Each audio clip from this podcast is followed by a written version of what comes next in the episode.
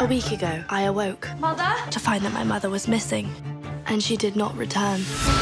I'm presently on the way to collect my brothers, Mycroft and Sherlock. Yes, Sherlock Holmes. The famous detective, my genius brother, he will have all the answers. Enola. Where's your hat and your gloves? Well, I have a hat, just makes my head itch. And I have no gloves. My God. Tis I, Andrew, your host. And hello and welcome to Step and Repeat, a weekly movies and award show podcast. And in honor of our feature film of the week, Enola Holmes, whose trailer you just heard at the top of the episode, we are asking the question What famous character would you most like to see a spin off series featuring their younger sister? Matt, do you have an answer? I do. Did you know shortly after the Battle of Hogwarts, Harriet Potter attended school in her brother's footsteps? That's amazing. I don't know why that never crossed my mind as a possible option, but that's perfect. I'm writing a whole fan fiction on it as we speak. Harriet Potter, the chamber of following my brother's footsteps. Well, since uh, J.K. Rowling is like no longer an our Oh like, maybe you could be the new J.K. Rowling. Just no, I no. retcon the whole thing. Yeah, right. No, I, I, I, yeah. I don't want to say anything to be canceled. Um, but yeah, I don't know. That would be uh, Harriet Potter. Harriet Potter. Oh my I god, really don't even know where that story would go. That would change the whole universe. It was like this is such a soap opera. Yes. maybe like Voldemort went in to kill Harriet. Little did they know that Lily was pregnant. if Yes. She gave birth. Before- she was dying. And James is not the father. Oh, is it like Loomis or something? It's Snape. What? Yeah. This is oh, this is good. Oh my god, Good, right? this is fanfic. Like, Yeah. I'm here for it. Yeah. so uh, yeah, we'll see how it goes. Um, stay tuned. Should be released in uh, summer 2021, just before the winds of winter. But, I mean, please, summer 2021. You are being generous for the winds of winter coming out that soon. Sure. Yeah. Is Game of Thrones still a thing? Yeah. like, do, do we forget about it? Oh my gosh. I, If those last two books don't come out, like, I don't think anybody like would even be surprised. I think, I think at least book six will come out. Yeah, we'll see. We'll see about book seven. I don't know if people can wait 10 years. It's been it's been 10 years since the last one. I don't know if George R. R. Martin can afford to wait 10 years. Oh my gosh. Ugh, it's like- he said when So, uh, quarantine started happening, he said he hunkered down and started writing. So Yeah, yeah. Uh, yeah. Started writing a spin-off. Um, so Andrew, what would your uh, oh my gosh. be? I was like stalling because mine's not as good as Harriet Potter.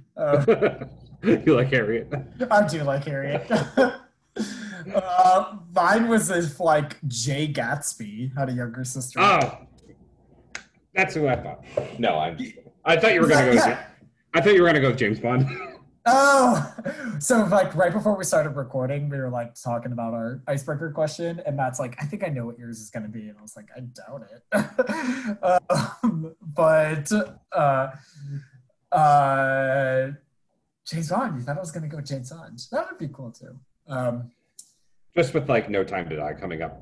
oh yeah, yeah, yeah, yeah, yeah. Um, no, just I picked Jay Gatsby because he's like he's so mysterious, and we barely know anything about his like backgrounds and like life and we know he kind of like grew up poor so like what if he had this kid sister sorry if like all the gatsby fans if they're gonna correct me and say that he did have a sister It's her name is is uh, Kay Gatsby. yeah uh the, the greater gatsby Yes. the greatest Gatsby. The Yeah, the greatest all. Gatsby. Yeah. well, what would the story entail? Oh, I don't know. Just like about them growing up like poor. She becomes like rich too, and then maybe she blackmails Jay Gatsby into something. Um, and then maybe he like tries to woo her, uh, like he did with Daisy, and then she reveals like right before that they're siblings. Ooh, I'm intrigued. Let's get it done. All right. Hey, Well, that's our Harriet. icebreaker. Yeah. Yes. Uh, Kate and Harry. they can team up and have their own series. Um, all right. So that's uh that's our little icebreaker. So I guess we'll move on to uh segment or just our, our penultimate segment. Um, what are you watching? So penultimate. well, and Do you know what? feature- Do you know what that word means? Well, our feature segment is our ultimate finale. I, I don't know. Penultimate means second to last. Yeah, it is second to last. It's the second to last segment. Well, we have like our outro and our next Oh, okay. stuff. Anyway, yeah. Uh, Poor choice of words on my part. So uh, anyway, uh, this week again, Andrew and I have a very si- or have the same. Uh, what are you watching? And we're going to discuss our takes on the Emmys from last week, last weekend, last Sunday. So you, um, uh, I was gonna segue into something that you mentioned in your icebreaker question. oh oh Uh, Harriet. Because yeah, I know about Harriet. Uh, because when we were talking about like, or when I mentioned like J.K. Rowling, you were like, I don't want to get canceled. And oh. uh, Damon Lindelof, when he was accepting uh, the Emmy for Best Limited Series for Watchmen, uh, in his speech, like have the line like, "Stop worrying about what's going to get you canceled and start uh, worrying about what's going to get you renewed." So yeah, that was one of the the lines of the night that stuck with me. So it's a good line. I thought you were going to say that um, Zendaya should play Harriet, Harriet Potter. Harriet Potter. Uh, no, but she might be playing uh, the little girl in Kill Bill 3 because she's got Vivica A. Fox's blessing. Yes. We'll see. We'll see if that movie even happens. I I I don't, Uh, I don't think it's going to happen either. But, uh, but I I, don't know why. Bill's already dead. yeah, Spoiler alert. I know. But if, the, if there would be one person who I'm like, okay, yes, that person should play it, it's Zendaya. So, um, anyway, yes, I am over the moon about Zendaya. Yeah, that's probably the big take. yeah. I don't. I didn't watch Schitt's Creek, so I like that was like half the the night anyway. So I'm I was kind of bored with that. Um, even though I probably should watch Schitt's Creek, but I was I was more happy. I think Zendaya was like the highlight for me, and Watchmen too, obviously. Um, okay, I want to talk about both of those. So, like, one Zendaya, um, since that was like also the highlight for me. Um, I was that was it's like such a competitive category too, and uh, it's this perfect sort of example of somebody who you expect maybe not even to get nominated, and then then ends up in the nominations and then actually because they show up in the nominations has a shot at winning. And then she won. It's like the same thing with like presidential primaries. Like award season is like similar to presidential primaries as like if you get the nomination you can change the race completely. Mhm. uh, but like it's a it's its own fight to get the nomination and then it's another fight to win. So um the and like Zendaya getting in there, getting in the nomination, just like completely changed the whole makeup of the category of best actress in a drama, and then won. Um, and so I would literally like jump to the ceiling. Uh, she's the youngest winner ever in the history of the category. So Yeah. uh, it just like felt really good um, because it was like a surprise and Zendaya is like a likable person. so like everyone's like happy that won. Like even if people don't watch Euphoria, like they're like happy Zendaya has an Emmy. So um, so no one is like upset at this, and it was just like kind of like this like perfect thing. And like I would have voted for Zendaya if I was an Emmy voter, because um, I'm on the record of my love for her in the in the show. So yeah, yeah, the show. I'm glad you got me into the show because I I like it was honestly like one of the greatest shows like I've ever seen, and I'm shocked that it wasn't nominated for more. Um, it had it had a great track record at the Emmys, like better than most. So it was nominated for five and won three. It won best, um, essentially, what is the equivalent of best original song in but in television category. Um, and it won for best makeup because, like, if Euphoria didn't win for best makeup, there is no hope for the world. Yeah. so. But it wasn't even nominated for drama series.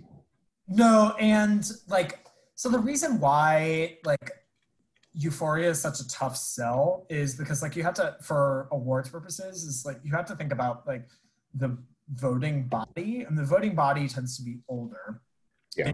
Euphoria is a very dark show about teenagers, like 16 and 17 year olds, like doing hard drugs like fentanyl and like having copious amounts of sex like um and just like generally being depressed about life and like that's a hard show to sell to parents and i've heard from like uh anecdotally but like i've heard from like people who are just like i i i can't like watch something like that. It just like gives them too much anxiety because essentially what they're doing is they're thinking about their own kids and they're like i can't think about my kids like that. So um so it's it turns them off in a sort of way. Uh, and um, so that's why it's like a tough sell to an emmy voter who has kids like in that um, in that right. But because like i was talking about how popular zendaya is like and she's especially popular with gen z their ki- the kids are watching it. Like the younger people are watching it. And like if the younger people are watching it like inevitably that buzz seeps up to the parental level. And like the parents start to hear about it and then they like watch it and then vote on it and then she ends up winning. So that's how these things happen. Yeah. Um, it's just yeah. Yeah. So but, like but, it was always but the handmaid's tale is okay. Yeah. Yeah. Um so but like there's not it's not my actual um one of my criticisms of like the handmaid's tale is like it's a little bit too on the nose in some sort of way. It's like we get it. Um mm-hmm. euphoria is funny like legitimately like has funny moments. Like the handmaid's tale is very dark. humorless. Humorless. Yeah. Um so um euphoria is by design is like very much a show about feelings. And this is why like it's subjected around teenagers because it's like this this like feeling of everything that you do like carries this like weight of importance around you and you're hyper alert about everything which is like why drugs is such like a heavy focus around the euphoria plot.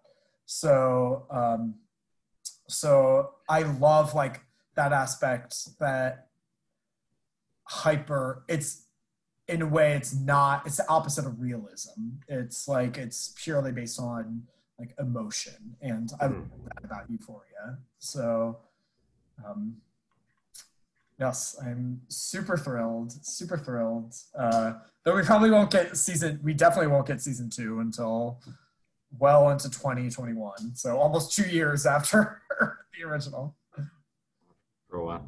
I just think like I was actually like looking up before we started talking about this, just like how much the contenders and the Emmys have changed just like in 10 years. Like like if you just look at the like the Emmys 10 years ago, like how much different it was. It's just you like remember when like the show Monk won like best comedy like six years ago?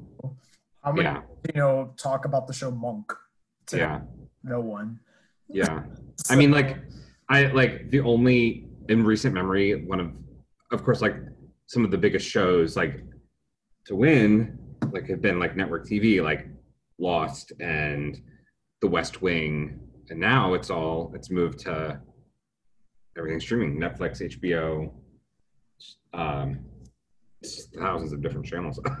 Yeah, so Um, but- Netflix did not do well, like no, at all. They got the most nominations, um, but it's kind of like bang for your buck. So it's like it's basically like a Netflix versus HBO uh, battle. And um, Netflix has a gazillion shows. Like yeah, I call it Netflix fatigue. yeah, because like It there, is real. it's there's no possible way you can watch every single thing on Netflix. Mhm. so large. Um, whereas HBO is more targeted in their um, strategy and like original programming on HBO um, is only on two nights, and up until recently it was only on one night. It was only on Mhm. nights, and now they've done Monday nights. They've added Monday nights to that lineup. But like, so like when the nominations were announced, it was like, oh, Netflix has more nominations than HBO. But guess what? HBO walked away with the best drama series, and they walked away with best limited series, and they walked away with the most awards. Um, and they have fewer shows, so like they won like Yeah, much better than Netflix because they yeah. And if you would have told me ten years ago that better. Yeah, if you would have told me 10 years ago that limited series or miniseries was going to be like the new hit thing, I would have said you're great. Do you know 10 years ago, the 2010 Emmys, do you know how many nominees there were for miniseries? How many? Two. The Pacific and Return to Cranford on PBS. Never heard of that second one. Yeah. I love the Pacific. Uh, Yeah. So it was like, it was just, it was like just the Pacific's category.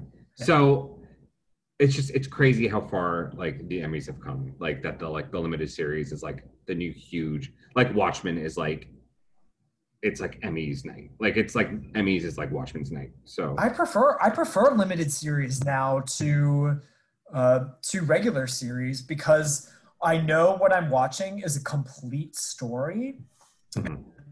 Like it's more than a movie, so like I know I'm getting like eight episodes of full fledged and thought out characters, and especially as TV series seasons are getting shorter um, and don't have an end, like you you never know if it's going to end especially on netflix where they just like up and cancel them after three or four seasons I know.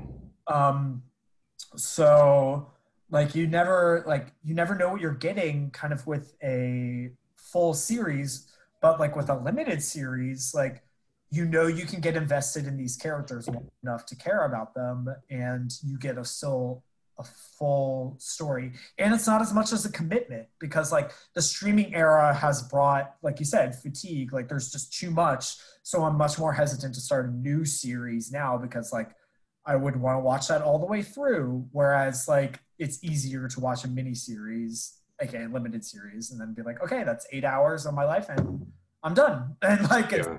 ready to move on. So Yeah, I just also like the problem with like Netflix fatigue and like these actual like series is that the quality. I feel like the quality of these like the new Netflix shows coming out are just like diminishing like by the episode. There was a time when like Netflix actually had very very few shows. The quality was good. Like the first season of House of Cards. I mean, it was a good show. It was a good season. First season of Orange is the New Black. Its second series. It was a good show like and i say the same thing with like um um bloodline. I love bloodline the first season but like would i watch it today?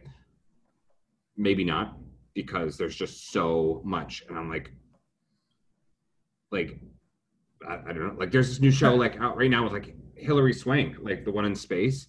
I, I don't even know what it's called but like away. Away yeah. very, very popular. It's like still in the Netflix top ten. I'm like, really? Yeah, and it's like it looks like a show that I should like really want to watch, but I'm like, do I want to get invested in this? Like, is it going to be good? Like, there's so much on Netflix. Like, like I, I, I it just it holds me back.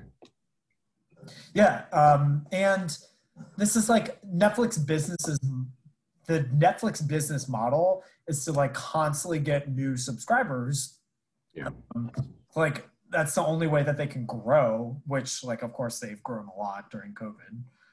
But um like and that's why netflix shows get canceled after like three or four seasons because you're not watching new shows like you're not just going to casually pick up on sabrina like the, the chilling adventures of sabrina in Yeah. three because like you either watched it from the beginning or you didn't so um they like the only way that they can do that is to build new like build new IP and like that's why they have new shows all the time and that's why they cancel them so frequently.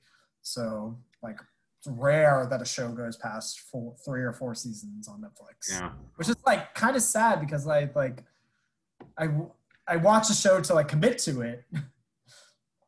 Yeah. It's like, are we gonna start seeing like ads on Netflix soon? Because they're gonna they're gonna Oh my god, I hope not, um, because like that is one of that is the biggest um, it'll be a huge turnoff for me. of yeah, exactly. Yeah. Like that is huge selling point for Netflix is no ads. So Yeah. I will like like I like go out of my way to avoid ads. Like yeah. genuinely. So Um, uh So the other thing to come back, I said I wanted to like touch on the two things. Um, part of the reason that Schitt's Creek became so big is because they put their show on Netflix. It's a Canadian show. It's like produced by CBC and um, airs on Pop TV. But like, have you ever watched anything else on Pop TV ever? Um, I've never heard of Pop TV. exactly uh, and they uh, but they put their show on netflix. They put Schitt's creek on netflix around like season three season four. And then like that's how it started to get this like cult following which is why last year at the emmys it got its like first ever emmy nominations. And then this year it like cleaned house and won um, literally won everything. uh, won like best comedy, best actor, actress, supporting actor, supporting actress, writing and directing, which is the first Mm. time ever in the history of the Emmys has happened. So um, Netflix is a huge part of that. Um, I do watch Schitt's Creek. I haven't. Um, I'm not caught up. Like I haven't seen the season, the final season that won all the Emmys. Um, and this is the paradox of being a critic, but um, I like Schitt's Creek. I wouldn't say it's like the best show of all time. like, if you had to tell me like which Emmy or which TV comedy has like all those Emmys that I just listed, I would have never guessed Sch- Schitt's Creek in a million years in the history of the Emmys. So, um, It hasn't caught my attention, but yeah, it could So be he- good. well, like here's the paradox behind them winning so many Emmys is that that actually shows weakness in a way because it shows like that all these other categories like weren't strong enough that like there was an individual performance or an individual writing or individual directing that like stood out enough for voters to vote for it. Um, and that's because like this year it's a demonstrably weaker year for your comedy series. And that's why i'm kind of like i don't care because i didn't have like another comedy series that i was like gung-ho and rooting for. Um, so like barry um, wasn't a nominee this year and that's a show that's still airing and this is my semi plug um, but uh, my other favorite comedy, which just started its uh, season two, which would have been my "What Are You Watching?" Otherwise, is Pen Fifteen, uh, a absolutely hysterical um, television show, especially anybody who was in middle school in the year 2000 or 2001. so, me. I know, and that's when this like TV show takes place in middle school in 2000 and 2001. Uh, so, highly recommend Pen 15, and I hope it does really well at the Emmys next year when it's eligible again. Um, and but like, and Veep is off the air now. Like that was nominated this last year, and Um, like Fleabag won last year, that's off the air. Like all these shows that are off the air aren't weren't eligible. And like its biggest competition was the marvelous mrs maisel. So it's like it was like a toss up and so like they just like they're gonna re- reward the show that um its final season. And it's like a likable show. Like but um in terms of like greatness i wouldn't put Schitt's creek up in there it's like hard to say it's, it's hard to say that like I like a show, but it doesn't like deserve that much praise. So like that's Yeah. trying to like get at. Like, don't at me, Schitt's Creek fans. Like I promise I like your show. so it's not. People can get very territorial behind these. I know. I know. Well, yeah. I well now I want to see Pen 15. I I I think you heard about like- it. I I think you it. would like Pen 15. Um, I really, it really recommend Pen 15. Um, it's it's one of the few shows that I like laughing out loud. If Mhm. that makes like any sense. I know we like use the term like LOL in texting all the time, but how many times are you actually laughing out loud when you just say LOL?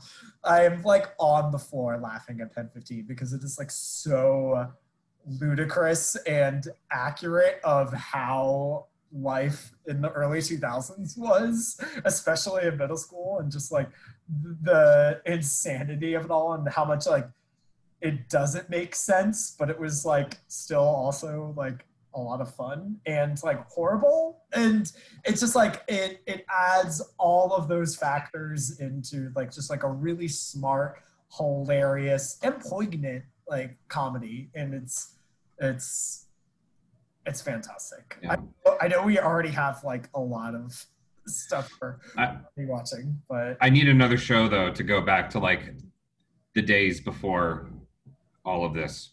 all of this. Actually, the days before cell phones would be nice. But Yeah, yeah. That'd be well, Pen 15. It's like Yeah. right up, right up the alley. the, Um, the days of Nokia. yeah. uh, I definitely did not have a cell phone in middle school. I got my first cell phone in 2001. It was um, one of those big like Nokia phones that you like. played Snake, snake. on. Yeah. I love how that was like both our reactions. Yeah. Played Snake. Got yelled at for using my uh, my minutes, my texting, and when I accidentally hit the web browser. Oops. Yeah. Oh my god. Gosh. Do you remember those web browsers? Oh my god. I don't think I used them. I don't think I had access to them.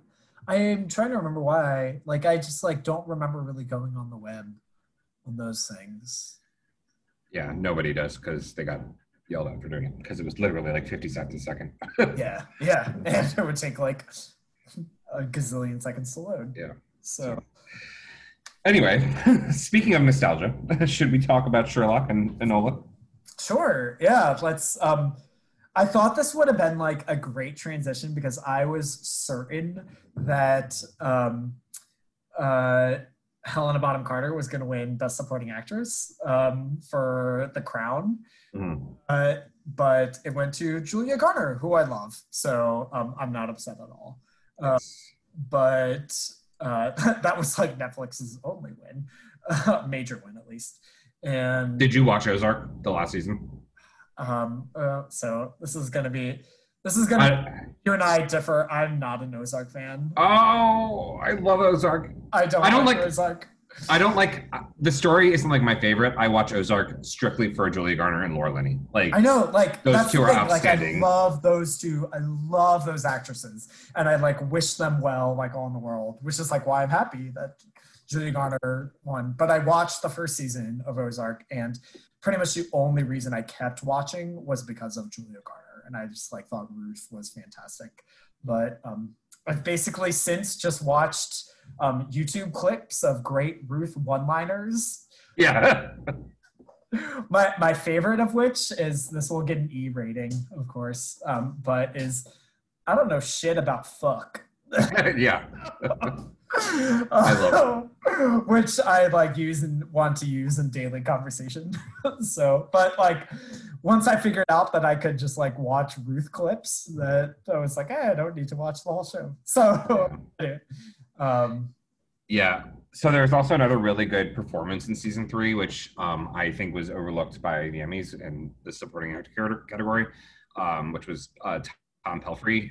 He played Laura Linney's um, or Wendy, sorry, Wendy Byrde's brother, who was like an addict. yeah. Brother, yeah, and he was he was like he was outstanding. Um, Yeah, I was surprised he wasn't nominated, um, just from like buzz. That I yeah yeah he was he was outstanding and like the only other thing i was like surprised like you I, the only other thing i know him from is iron fist he was um one of the bad guys um but yeah like he's like an unknown and that like that was like i think that was like my only thing like i was like Yeah, holding him that's, back was that he was like from a marvel show but he No, was I so well- so good Well, if you talk about like the relative unknowns, it's like hard to break into the categories, which like yeah isn't obviously isn't like right.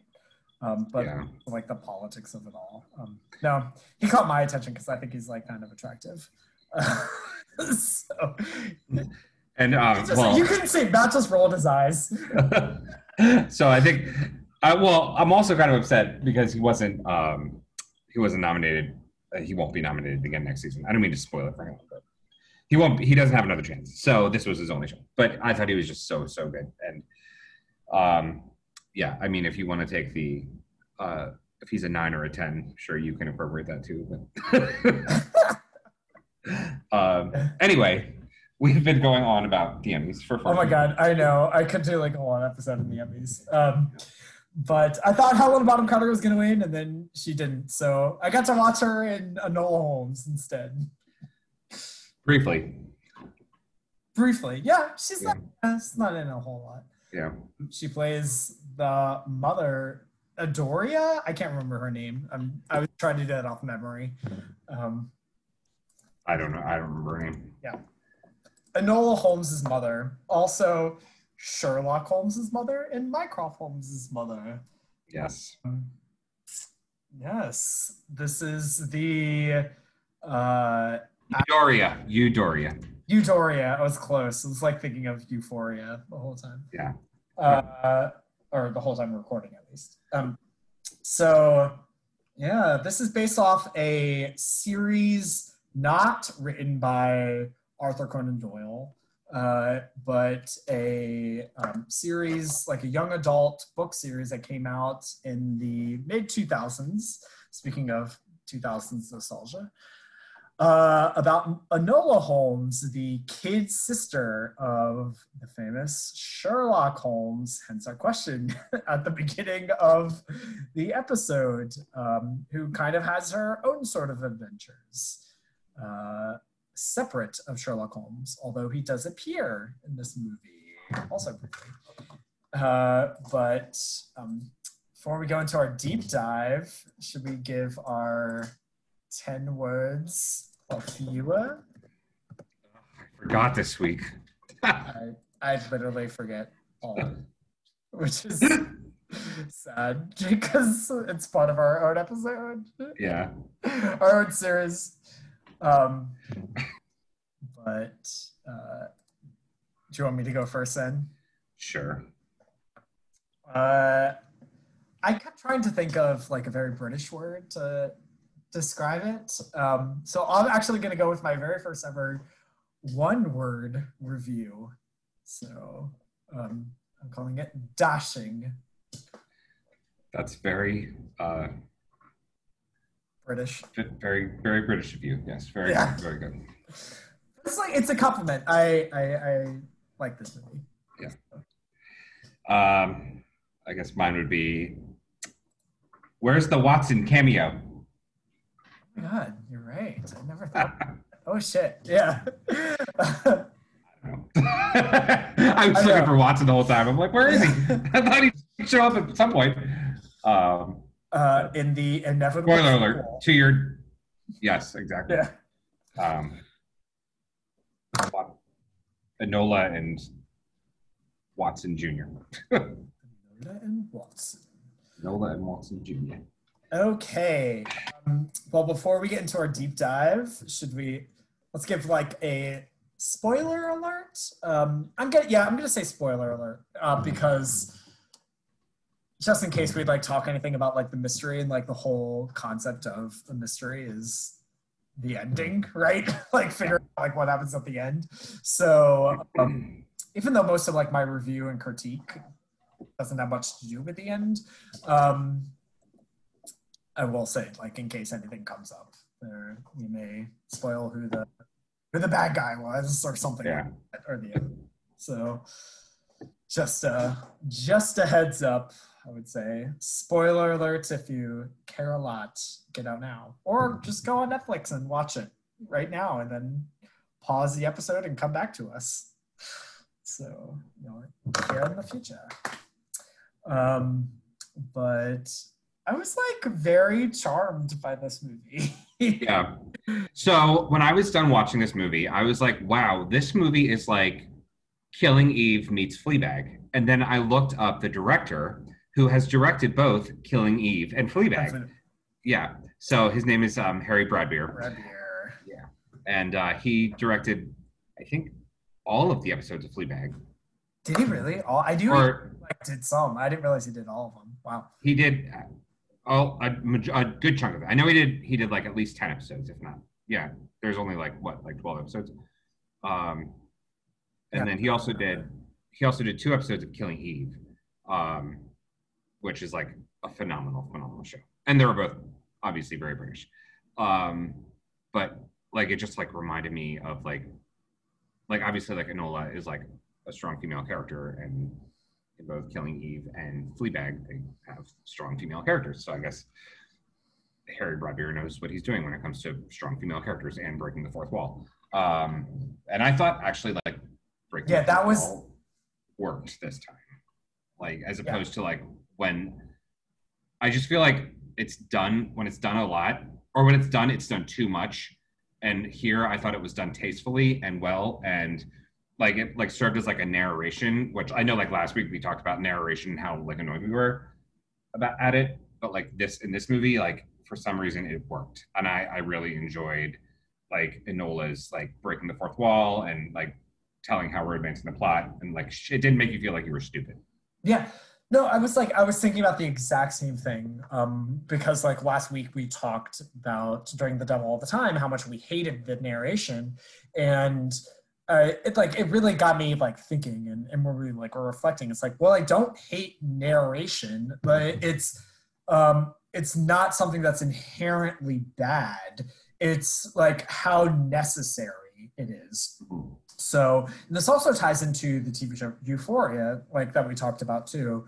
Because uh, after Zendaya won, I was like went back and watched an episode of Euphoria, and Rue narrates like the entirety of Euphoria, and I think it really works in Euphoria. And I think it, I think the breaking the fourth wall in uh, Enola Holmes and Fleabag. Um, did they break the fourth wall in Killing Eve? I don't know. No, no, they don't.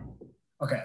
Um, so um, also like a quick shout out for listeners in case you don't know. It's like breaking the fourth wall basically means like looking at the camera and talking to the audience. Yeah. It's like an imaginary wall because like movies are or movies and plays are like supposed to be in a room like a box and breaking the fourth wall means like you're breaking that extra wall that is in between the characters and the audience. Um, so, like, so that breaking of the fourth wall and narration, I think, like, really work in Euphoria and Enola Holmes because they are giving information that the viewer wouldn't have otherwise. And in The Devil All the Time, the narration was giving information that you could have figured out on your own. And, like, they, in these in Enola Holmes, it's adding to the factor. It's like it's it's stuff like you wouldn't have figured out otherwise. So I think that's like really smart and like how it's able to work. And especially in Enola Holmes, which is like a comedy, like it like it provides her to make like jokes too. Uh, and it's like I thought those were like some of the funniest scenes Um, in part because Millie Bobby Brown, I think, is like fantastic in this role. I think she's really, really good. Uh, so she's like able to make it like so funny. Uh, and it just like that's where it becomes dashing and charming for me is like in Yeah. Yeah, for me, I, I, I like. I was going to use the word charming. I think she is a very charming uh, personality. I she has very much grown on me, and especially in this role, uh, I thought it was a very, very well done role. I think she, I thought she did a great job with it, and I, I, I, I really feel like she may have gotten so, she she had the same, uh, not necessarily like TV MA worthiness of. Um, Fleabag, but she she definitely had like the uh, inspiration for there from breaking the fourth wall, and it was it was done very well, and it it it, it reminded me of Fleabag a lot, um, and Phoebe Waller-Bridge, and I I I think she's um, was done very well, and I think she is great, and I think she's she's got a good career ahead of her, um, Millie Bobby Brown, and because like most most people know her from Stranger Things, where she's yeah, eleven. But like, let's be honest, she doesn't have a whole lot to do on Stranger Things, like because she barely talks. and, like when she talks, it's in like broken English, so it's it's just like very much a stare at the camera sort of like performance. yeah, Stranger Things, uh, and like look really intense. Um, but like here, she kind of gets to show off charisma. so yeah. Well, she's also you know she also started off in Stranger Things as like a kid, and she was like a typical kid actor. It's like okay, you're fine, but she's really grown and turned into quite. I hate to say this, I sound like my dad. Quite the young woman, um, and like she's developed herself as an actress and like a respectable, good actress, and I think she's can only get better from here. Yeah, totally. And like this is just like the right this is just like a r- great career move for her too. Yeah. Number one, she's also a producer. Uh, so like she um, has producing credit on this movie. So she has plenty of creative say, or in theory, should have like plenty of creative say um, in the outcome. Yeah. Uh, she is this is like still a very family friendly movie very family friendly um, i would actually venture to say is like this is the exact type of movie i would want to watch with my family because um, it's so like easy to get along with and like easy to follow and it's like not that complex i don't know about your family but my family tends to like ask a lot of questions in the middle of like a movie and i'm like uh, yeah. Oh no, I, I, know how you feel. Uh, but like, so like, therefore, you need like an easy-ish movie to like watch with your family, but still like, but complex enough where it like feels like you're doing work. And like a mystery type movie like a holmes story is like exactly this. And so this is like a perfect perfect family movie. So Yeah. um so she's like able to like kind of sell that and like carry that essence of being like great for the whole family Yeah, and she also like kind of takes on her like she kind of takes on her own independence as um the character of Enola takes on her own independence as like a spy in and of herself. She doesn't need to rely on like Sherlock or or whoever. She can. Well, in this movie, they take her in a direction of like kind of creating her own personality or her own person, and that's kind of the theme of the whole movie, is right? Is like, you know, be an individual you know create your own path don't rely on don't rely on others as we see at the end um that is um and i i, I enjoyed that part i yeah I, Yeah. I like that yeah Yeah, so like to set the stage, um, Enola is much younger than her brothers, who are Sherlock Holmes and Mycroft. Um, so she's just turned like 16, and she has a close relationship with her mother. And her mother, played by Helena Bonham Carter, um, kind of like does these sort of like untraditional things for a Victorian woman in Victorian England in like the 1800s. like they um, they do like archery together, martial arts, and like play chess, uh, all these things. So um, so she doesn't. So Enola like doesn't fit the doesn't check off the box of like a typical Victorian woman. Again, this is why the fourth wall breaks like really work because when she's in public, like she has to act a certain way, but when she breaks the fourth wall, she's like able to let down that guard and show them. Uh, so that's like the whole embrace yourself, embracing individuality aspect of it. Of like be be a person, like do what you want to do, sort of thing. Um, so my one, this is we'll we'll get into a little bit of spoilers. Um, my one minor criticism of this too is we never really see Enola um, interact or treat like traditional Victoria women in a certain way. Like if like the whole idea is like embrace yourself, like be yourself sort of thing, then in in a way the like Victorian femininity is also like being yourself like what if people want to do that and like what if there's someone who wants to be traditional um, in that sense instead of untraditional um, and the like the one person the one female character other than her um, other than her mom that she ends up befriending um, is like somebody who we think is untraditional. Um, again, spoilers coming ahead, um, but she ends up being the villain, a villain. So it's kind of like because she was like this like traditional feminist. So it's like this sort of, or not sorry, not traditional feminist, this traditional Victorian woman. Um, so it's kind of like it's still like in a slight way perpetuates this like us versus them narrative where it's kind of like um whereas i uh ideologically individuality should just be about you do you like you want to be traditional be traditional. If you want to be untraditional be untraditional. So um so it's kind of like a paradox there but um that's that's my like minor criticism again because this is like a kids movie and like these are not that like whole sequence that I just list, listed out is not heavy handed at all. Um, it's like it's this kind of stuff is like all sort of forgivable, I think, in the scheme of things and the scheme of the whole movie. But um, but like in terms of like familyness, like individuality, like go team. so Yeah.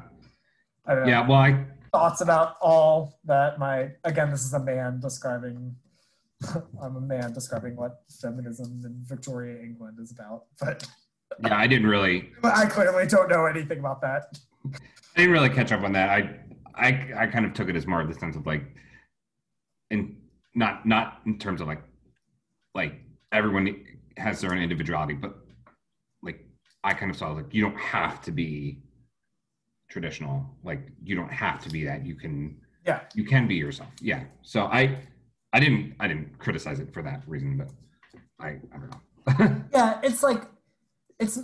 I would guess it's like less of a criticism than a like pointing out sort of thing. Like right. headmistress of the school, like Fiona Shaw, is this like stern woman, and all the other girls in the school are kind of like mean girls. So, uh, Speaking of, there's a lot of um, Harry Potter and Killing Eve alumni. uh, who else? Who who else in Harry Potter? Well, so Fiona Shaw. Um, so Fiona Shaw, you have is in both. Yeah. yeah, well you have Madame Maxime, who's uh, um, Frances de la Tour. She's the dowager, the old the old lady. Yeah, that's Madame Maxime Uh, and Helena Bonham Carter. Oh, oh yeah! Oh my god, they're out of here. I mean, like take any British movie. I know it's a very Alums. Very heavy uh, Harry Potter episode today. I know. Oh my god, maybe Harriet could be played by uh, uh Millie Bobby Brown. Maybe yeah. you never know. Yeah. Well, I think we'd have to start her if we're gonna go Yeah, full younger. Younger. Yeah. I don't know. Um, but yeah, a lot of Harry Potter alums. A lot of. It was good to see Fiona Shaw. I love Fiona Shaw. I love her. I know. I know. Yeah, me too. She she could just like stand there on the screen and like not do anything, and I'd be like, oh, that was amazing. Yeah. She could play a wall. Read the You phone deserve an. Oscar. Yeah. Read Um, what did you think of Henry Cavill, Superman, as Sherlock? Forgettable. It's like he's um like want to be clear, this is very much Enola's movie. Yeah. so he's in it, but like he's a side character for sure. Yeah, I know he was like supposed to play some kind of like, um, like some some kind of role model to Enola or like a like the Big Brother person. Her and him and Sam Claflin, who's kind of like the opposite of.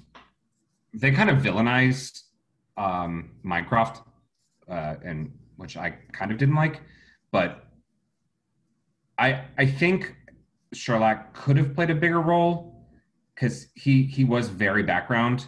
Um, but again, at the same time, I'm kind of contradicting myself here. I did like that it, he wasn't kind of like the focus of the movie. So you can go either way there with him. He he can. Anyone can play Sherlock in this in this role. I mean, Henry Cavill. Okay, fine. He was fine. Um, it just it's all about like the role that Sherlock plays in the story, and I think he did fine with the he did fine with it. But again, forgettable. Yeah, it's like an it's an interesting take because sh- the character of Sherlock Holmes is a clear asshole for Yeah. for lack of a better word. Like he- he's mean. Like there's no way around it. And um but in this movie he doesn't have a mean bone in his body. He's like actually very nice and very warm and loving to Enola, which is like used to play against Mycroft, who is like the curmudgeon of the two and like stick to the rules. Um, and send Enola to um, boarding school or wherever.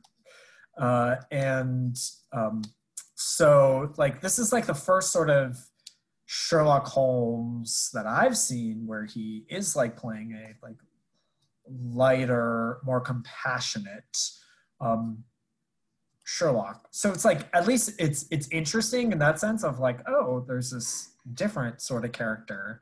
Um, fun fact: the uh, uh, Arthur, uh, I can never say his name. Arthur. Arthur Conan Doyle. Yeah. Um, the estate of Arthur Conan Doyle is uh, suing Netflix over this movie. Um, Really? yeah, I didn't know that. Please enlighten. because of the depiction of Sherlock Holmes. Oh, It's uh, this gets like very convoluted and legal, like very quick. God. but it has to do with like the um, the books that are and aren't in um, the public domain of Sherlock Holmes. Like some of them are in public domain and some of them aren't.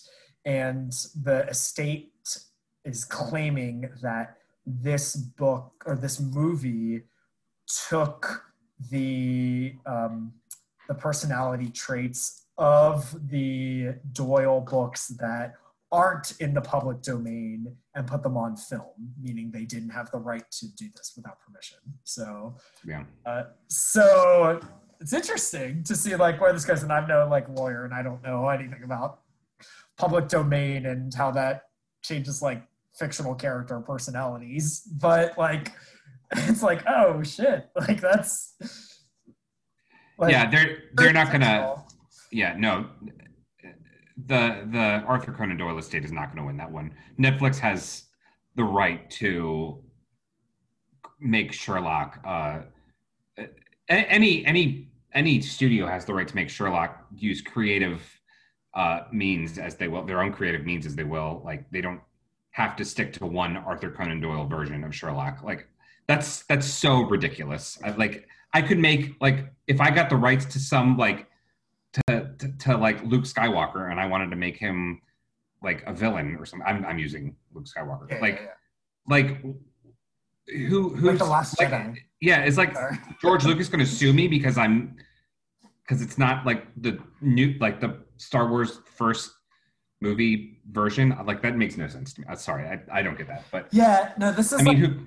this is built off a former case. Like the original case was one that actually split the the books like up. Was like I think there's like basically like a 10 year period. This is based off very cursory knowledge. There's like a 10 year period of Doyle books that like are okay to that the estate is okay to like lay claim to. That was like what the previous case decided.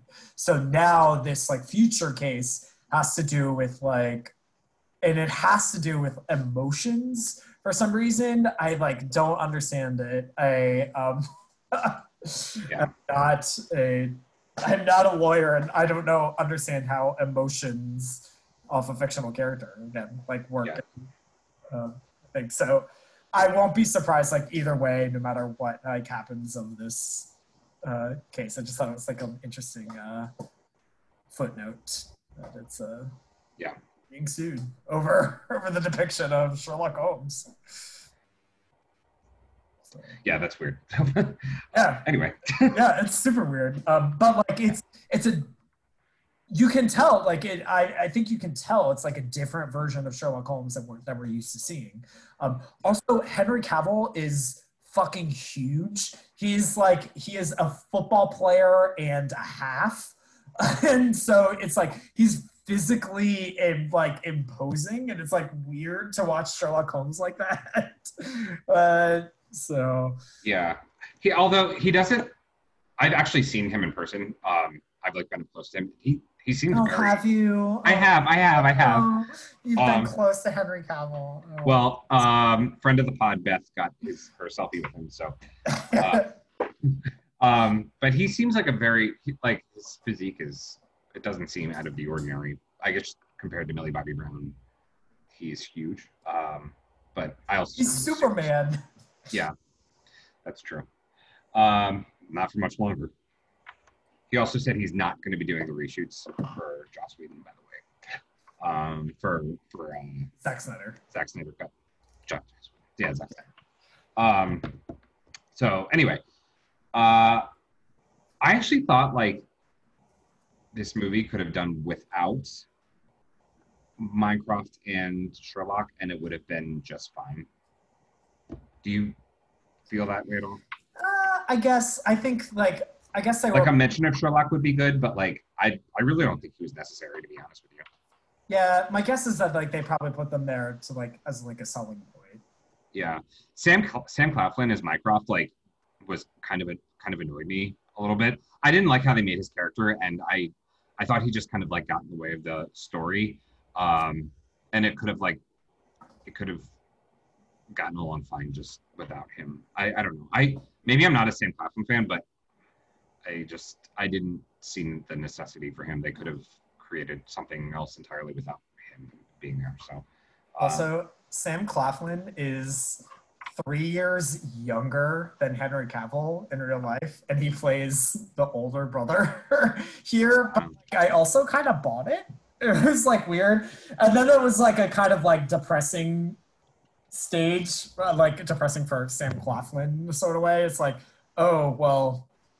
You're at the point in your career where you're going to be playing like middle-aged men, and Henry Cavill is going to be playing like 30 year olds for a while. so Yeah.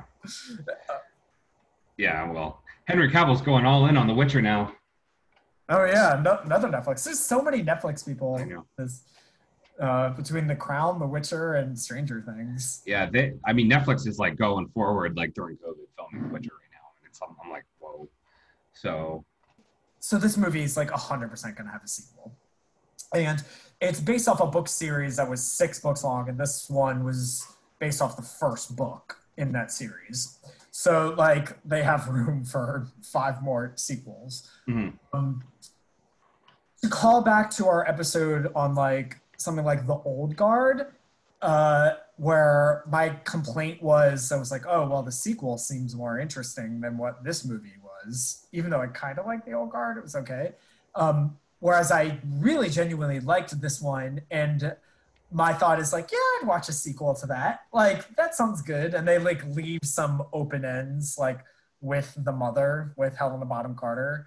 Uh, so, um, so I'm kind of like I I feel that this movie earned a sequel in the sense that it made like a good, interesting movie that stands on its own without having to watch the sequel.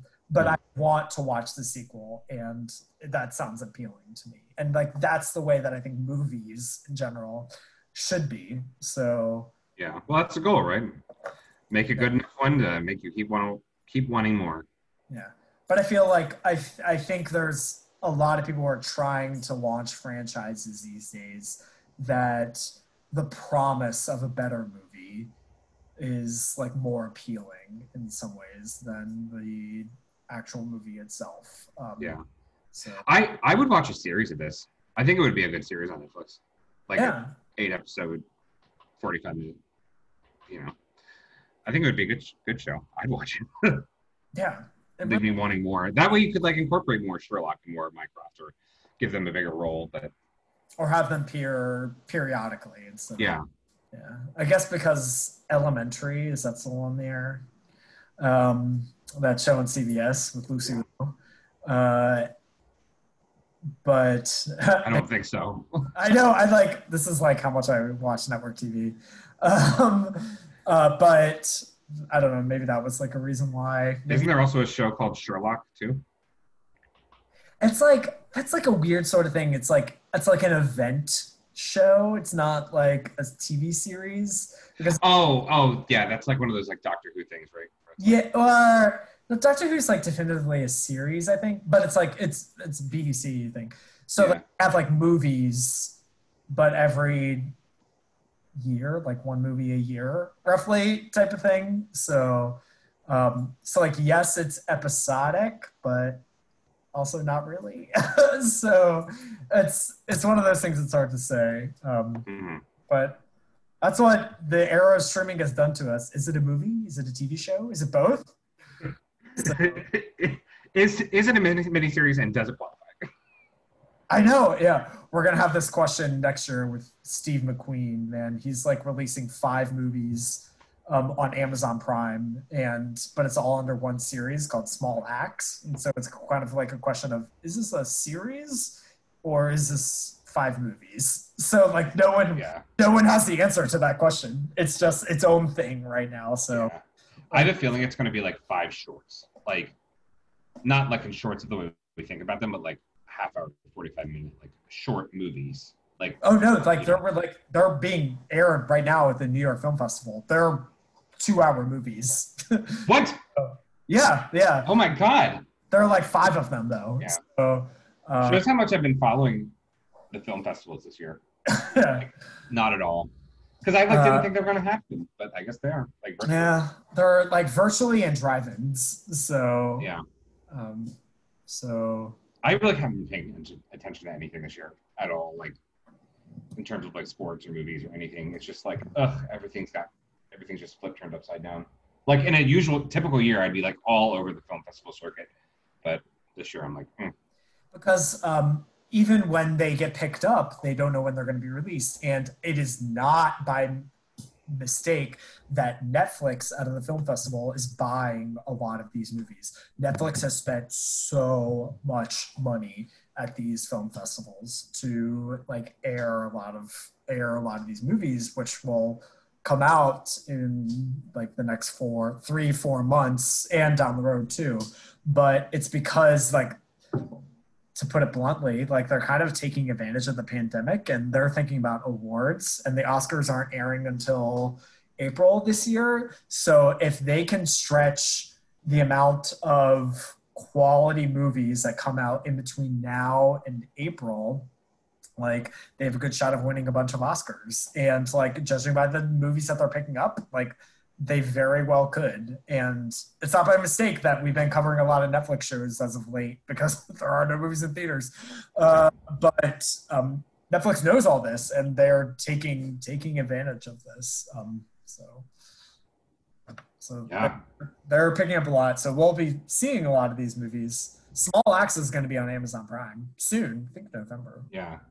But my question is like, is it a like yes, it's good for awards, but is it good from a monetary standpoint for Netflix? Like you're not gonna pick up more subscribers just by picking up just by like getting purchasing um like award season contenders. Cause like for all of us who are like, you know, Oscar nerds and like want to see like awards movies, we already have Netflix. Like we already have like we already have Netflix for The Irishman. We already have Netflix for like Marriage Story like I don't think it's going to get them any more subscribers. Um, but I mean, I guess during the pandemic it might. I don't know. Who knows? Well, it's, it's I just I mean, a- it's two different like two different sides of the coin. I mean, so like a Netflix feature film ranges from everything from The Kissing Booth 2 to yeah. Uh, I mean to to Marriage Story and Roma and The Irishman. Like hmm, I mean, for every small, like independent-ish movie, there's like one that like does bring in like a lot of viewers, like the Kissing Booth. So um, it's like it's two different, you know, sides of the thing. I mean, like talk about like indie movies. Same thing with like indie studios. Like, are they making like bank off these like small movies that win awards? Not really, but they um, sure are getting like a hell of a lot of respect and there's they stay in business. So yeah. so it's it's just like a different it's it's like a different side of the coin, but it's the same coin nonetheless. Yeah. I'm gonna tell you, in ten years, Disney and Netflix are gonna just have a monopoly over the entire entertainment industry. I mean, they already do essentially. I know, I know. Yeah. it's like you have two choices. Uh, yeah, that's that's capitalism. yeah. Yeah. I just don't know where we're gonna go from here. Anyway, back to Yeah. it all. Um, um, yeah, that's um, that's mostly it for me. Um, I've uh, yeah, I it was clear that like I enjoyed this movie and yeah. look forward to the sequel. It's like good even when we're talking about award stuff. Like this is good fun break because like I knew this wasn't going to be an awards movie when I put it on. so it's not like I had high expectations of a like serious drama, but I didn't want it to be either. Yeah, uh, I knew like I knew obviously like pretty much what I was getting into, and it was exactly what I expected, and I enjoyed it. I mean, it was it was cute, it was charming, it was, uh, you know, I I wish um, uh, uh, again with the plot, I wish it kind of condensed a little bit more, but other than that, I mean, that's like you know a, a very small criticism. Um, it was it was good. I enjoyed it. I enjoyed it a lot. Um, and you know, if you're looking for a break from COVID or the world in general, it's a nice hour and a half escape. It's like two hours, close. Definitely over two. I think it's like two hours and like three minutes, something like. Uh, okay, two Um, hours. Yeah, But like it, it flies by. It's not. It's it a does. breezy, breezy movie. Yeah, and you know, if I ever get depressed again from you know life, I might put it on again. Yeah, Enola. When, as you, it's alone spelled backwards in case Enola didn't tell you eight times. In the movie. Yeah. um, oh, shout out! There's also um, an, another girl or woman in the movie I, I hadn't heard of, um, Susan Wokoma, who plays Edith. I thought she was really good. I thought she was really funny.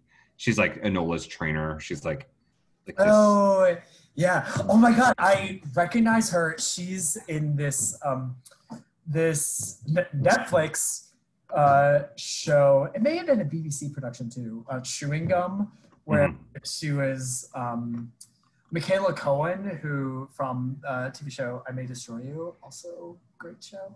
Um, and I may save that for a future What Are You Watching? Um, but uh, she was like her sister on that show, and that's Yeah.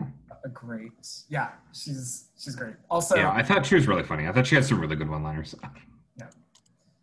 Um, yeah, she's she's very good. Also, you know, for Victorian uh, Victorian England, um, it's at least good to have one person of color in your movie. I know. Um, yeah, I thought she was good. yeah, So, all right. That's it for me. I don't have. I think yeah, same, same. Uh, glad to talk about this uh, mo- some more. Hit us up if you'd, if you'd like to know more. Yes. It's like I want to give like a rating to it. I want to like I I want to give it like between a three and a half and a four out of five. I'm gonna give it like a three point seven five. You know, so oh my gosh, I don't want to get this like too much, but I like really struggle with the idea of ratings because I think Yeah. it sort of belittles the whole idea of criticism. It's like it just it just like reduces like a very thoughtful nuanced takes to a number. And like i don't think that's like what film criticism is kind of like represents or any sort of criticism. Um but at the same time it makes things easy. So like i understand the purpose. Um so It's kind of like a TLDR. Like yeah. Yeah. Yeah. So like i too struggle with the idea of giving starred ratings. You know who else did roger ebert he didn't like Mhm. it either so two thumbs up, yeah one thumb up, two thumbs up two thumbs up for Roger Ebert's life. yeah I miss him. Uh, same. Great guy. Um, but yeah, yeah, I thoroughly enjoyed Enola Holmes. Um, should we talk about what we're doing next week? Yeah. I guess I will kick it off. Um, so next week's episode is going to be uh, actually a movie that I had heard of a long time ago, and I put it on my like what I thought was going to be a best picture list in 2019, but I guess it got delayed over and over again. Um, I think we're doing so next week. We are doing um, the Glorias, which is premiering. Where is it premiering again? Amazon Prime. Amazon Prime. That's right. Yeah. Um, and I guess it's a kind of a timely movie to watch. Uh, women's rights movement. Uh, but this movie is obviously it's about um, glory, the life and times of Gloria Steinem, and uh, it's very timely with Ruth Bader Ginsburg's passing. Um, Supreme Court justice that just died last Friday, which is still hard to come off of my tongue. Um, Say but yeah. yeah, it's hard to say Um, out loud. Yeah. But it's plural because it takes place at two different points in her life. yeah, isn't it three? I thought. maybe i mean maybe there's like one with the childhood but like it's the two main characters are alicia vikander not characters actresses are um alicia vikander and um uh oh my God, Julianne Moore. Julianne Moore. Like almost couldn't remember her name. I always have problems with Julianne Moore's name. Always. Yeah. I was like, the redhead from Still Alice. always. and The Lost World. Um, yeah. So Shit. yeah, so it's like Mrs. America the movie.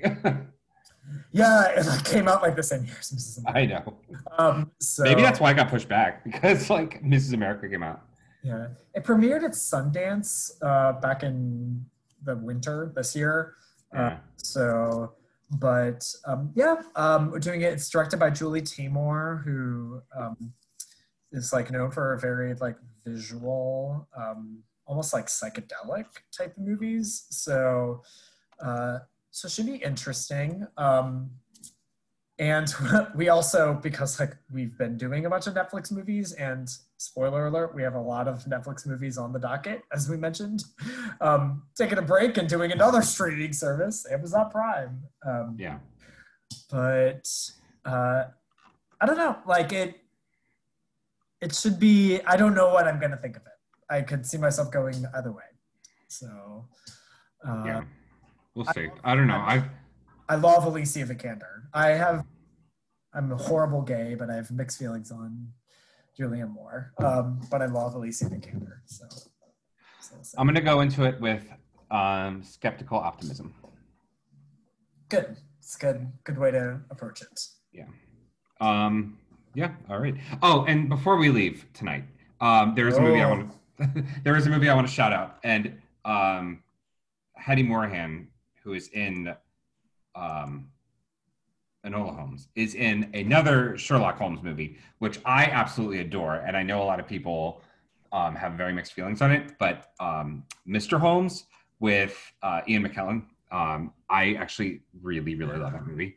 Uh, I don't so- even know that movie. Wow. Oh my god, it's so good. Um, it's about Sherlock Holmes as like an a really old guy. you don't like, say. yeah, and like getting dementia and like dying off. Um, oh, well, that got yeah. dark very quickly. yeah, it, it, well, it starts off very lighthearted, but then gets very, very dark. So, uh, yeah, it's kind of the theme of Sherlock. So, it's uh, it's very good. I suggest checking it out. Um, just if we're on like the Sherlock Holmes kick, I just wanted to shout that out real quick. So, it's Mr. Holmes. Came out in 2015. There's a gazillion Sherlock Holmes. is. Uh, Yeah. um, But if you want to see like Ian McKellen at like his finest, like Yeah. watch watch this. It's really good. cool. Well, I will look that up. Yeah. Um, all right. Well, I guess if there's do you have anything else? No, that's it for me. Well, all right. Well, that's it from us, I guess. Um, but we'd love to hear more from you. Let us know what you think of the podcast and let us know what you thought of Enola Holmes if you get the chance to watch. Um, and be sure to vote in our poll this week for the question we asked uh, top of the episode. What famous character would you most like to see a spin-off series of featuring their younger sister? I think that's the question is like ridiculous, but it's it fits for the for the podcast. Um, so send us your answers. Yeah, Harry Potter versus, versus Kate Gatsby. We've made up Nate. Um, uh, or send us your own answers uh, if ours aren't good enough for you. Um, and uh, you can also find us. You can, but you can both vote on Twitter at Repeat Step Pod and Facebook at facebook.com/slash Step and Repeat Pod. We'll put up polls there, um, or send us an email at stepandrepeatpod at gmail.com. You can also find more of our, our reviews on the Letterboxd app. Andrew's at A Shine. And as always, I'm at mgrant1219. And please spend a few seconds to rate and review us on Apple Podcasts or wherever you get your podcasts. New reviews help us find new listeners. And if you drop a, re- a review, we promise to read your reviews live on the air. And if you give us a five star review, we will give you a we'll give you a second 60 second review of any film of your choosing. Um, so until next time, thank you so much for listening. And I think I speak for Andrew when I say that it's an honor just to be considered. Wait, wait, can we? Oh, sorry. I have one more thing that because this has been such a Harry Potter episode, I forgot to mention. I can't believe I forgot this. And Enola Holmes was written by Jack Thorne, who is the writer of Harry Potter and the Cursed Child, the play that Wow. came out. Sorry, and that like just came to me. Quick Very last second. Uh, so thought like thought that should be mentioned. That's So that's a good tidbit. Well, thank you for that, Andrew. Now, if you'll let me finish. I'll let you finish. I'll let you finish. But first, I think I speak for Andrew when I say it's an honor just to be considered.